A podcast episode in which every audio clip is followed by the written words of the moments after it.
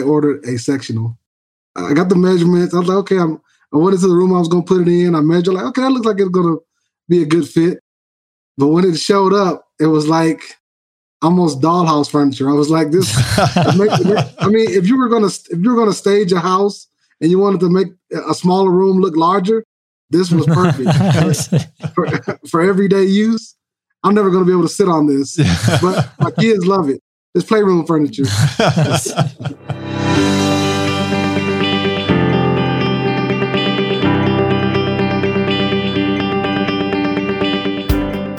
Welcome to Keep Going, a podcast from Mazuma that shares motivational stories from small business owners.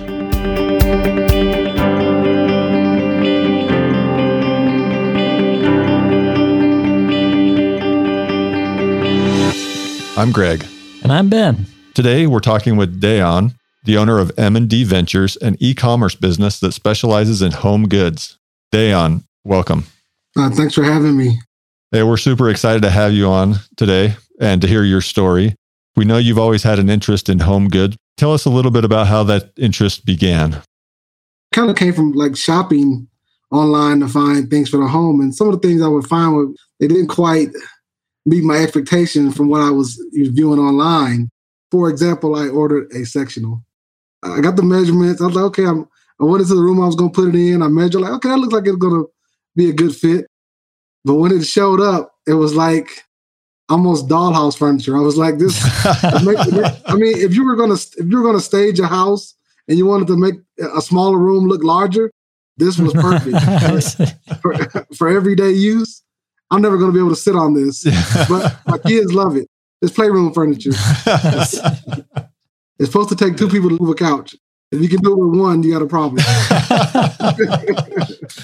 so, Dayon, tell us a little bit more about your business then and what you're doing now with M&D. Right now, I'm working with my wife, and when we uh, get a product, we test it before we place it on our site. We're constantly on uh, social media, follow different pages, and uh, look at the designs and what they have in their house. We watch a lot of YouTube. If you watch a lot of YouTube webisodes, you'll see a lot of different like designs in the homes that they use for their sets. Uh-huh. I'm like, well, I wonder if I can find that somewhere else. So we'll search the internet and we'll we'll find a piece that's similar and we like that. We'll do the research to find where, where they got it, where we can find it. We might find something here in Albuquerque. We might find something that's unique that's being sold here in the Southwest, and we'll test that out and bring it to the home and see how it's sturdy. So currently, right now, we have like a love seat, a modern design type love seat. So it has the, like wooden legs on it that are kind of more skinny. So you really want to test that out for the sturdiness and you want to test that out for the quality of the wood that they're using. If you have to assemble it, that's hard to assemble or what the finished product is like. And mm-hmm. we'll say, okay, it passes our test and we'll add that to the site for a little while and see how it does. And if you know if it does well or doesn't do well, we'll change to a different channel to sell it on or our platform or whatever that's mainly how we go about our process. Oh wow, that's, that's great. Wonderful. So is it mostly on Amazon then, or Amazon is one of our sales channel, but we normally move things that are a good response. Then we'll move that into the the Amazon space. The website is where things are tested and where we get that customer interaction. I have, I have, a, I have a eclectic looking home. There's furniture from all different, different things, you know. And once we get it, we gotta gotta keep it or try to, you know, you know, resell it or resell whatever. It, but yeah. That's probably not the most effective business model, but for what we want to do and put our name on it, that's the way we have to do it for now until yeah, yeah. Grow, grow, a little bit more, and then we can. Well, for sure, uh, you know, that's you, great. Yeah, what you're doing is you're verifying the quality of what you're selling. You want to make sure that what yeah. you're doing is quality and providing a real good service and product to customers. Mm-hmm. So right, and these days, online shopping is just growing and growing, and it's just becoming a bigger problem. I think we've all experienced what you're describing that ordering something and then it being not the color, not the size, not the something that we thought it was going to be. And the mm-hmm. problem's just going to get worse. And so we're going to probably be relying more on companies like yours to help us. People want great prices, but they want a, a very high quality look. That's what we're really looking for. That looks like it should be in a movie star's house, but hey, I can afford to put it in my house. Yeah. Right? like That's you know? great. So when you do get a product or you find a product, what's your process for testing that?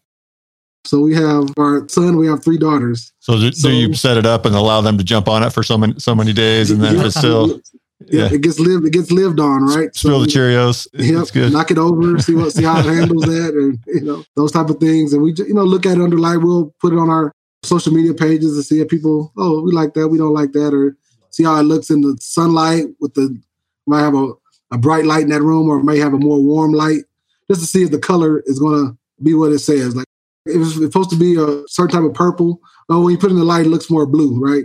People want to know all those type of things, right? And that really helps us to describe the product. You know, something oh, it's, it's supposed to be wood, right? But then you get it and it's like, oh, it's really like a wood colored plastic. So people, you know, we can't we can't sell that as wood anymore, right?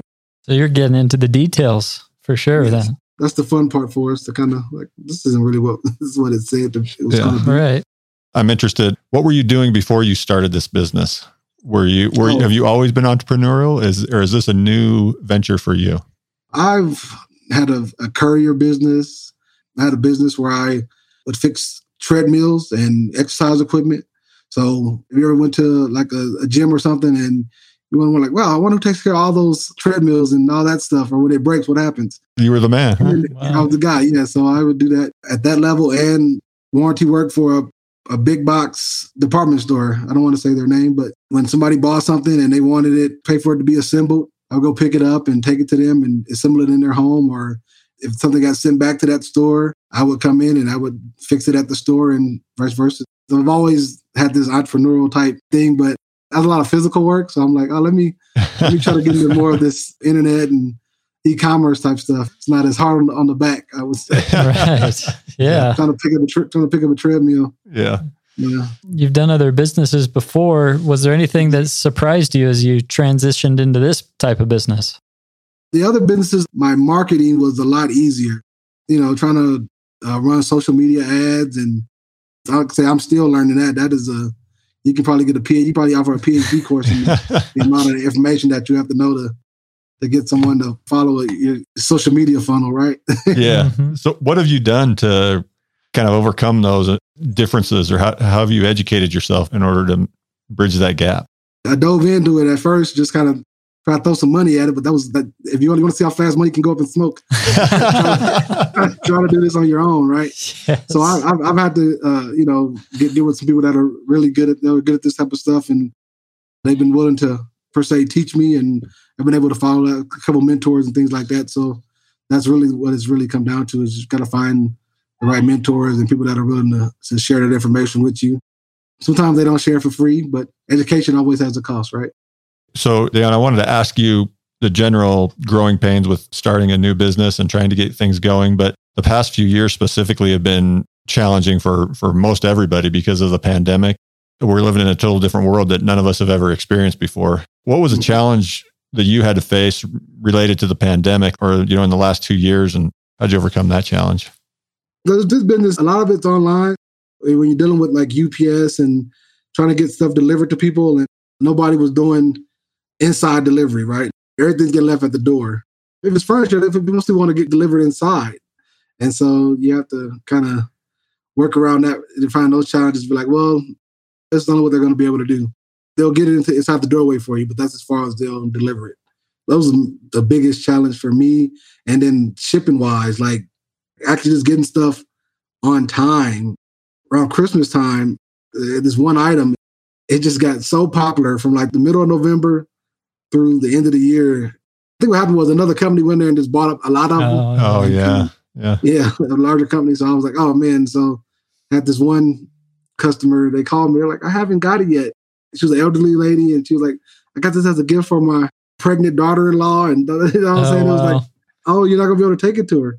I really wanted to make that right. And so, so I just felt so bad about not being able to get that to them on time. And it was one of my things where like, you know, that's come it comes in like when you're new, you don't it's hard to really be as organized as you want. Sometimes too much comes in and you're just like, oh, let that customer down. But just did what I had to do to make it right.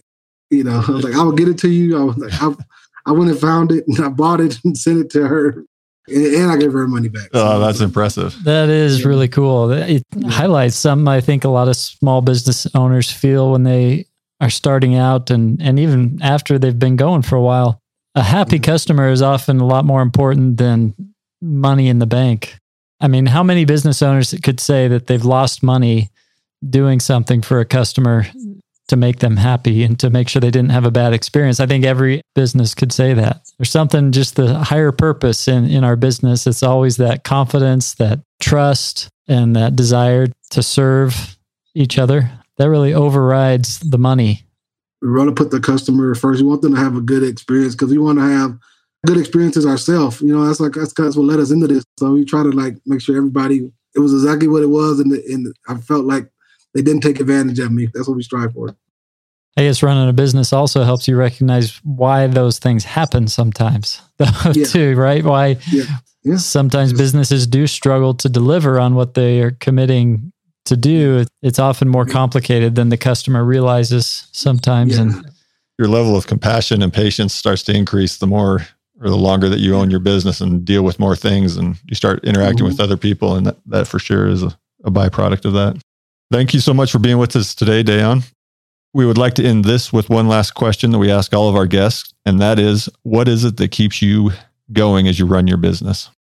For me, it's a personal satisfaction I get from just being able to deliver something that people want. I just know one day it's going to be it's going to be huge. And I, there's a I don't know there's this as far as this little thing, this proverb you see where like this this guy he's, he's like digging for, for for treasure, right? And he stops when he has one shovel swing to go, right? yeah. I don't want to be that guy. I always tell hit that treasure, right? So that's what keeps me going. That's great. And thanks for being on and, and, sharing your story today. It's inspiring to hear what you're doing and the good that you're doing out there because of your business as well. Thanks, Dan. Thanks. Yes, thank you. Nice meeting you guys. You too. You too. Thank you, listeners, for joining us today. If you or someone you know would like to share your small business story, please go to mazumausa.com slash keep going and fill out the form at the bottom of the page. And if you are looking for tax advice for your small business, be sure to join our Keep Going Facebook group and check out our website at mazumausa.com. Thank you.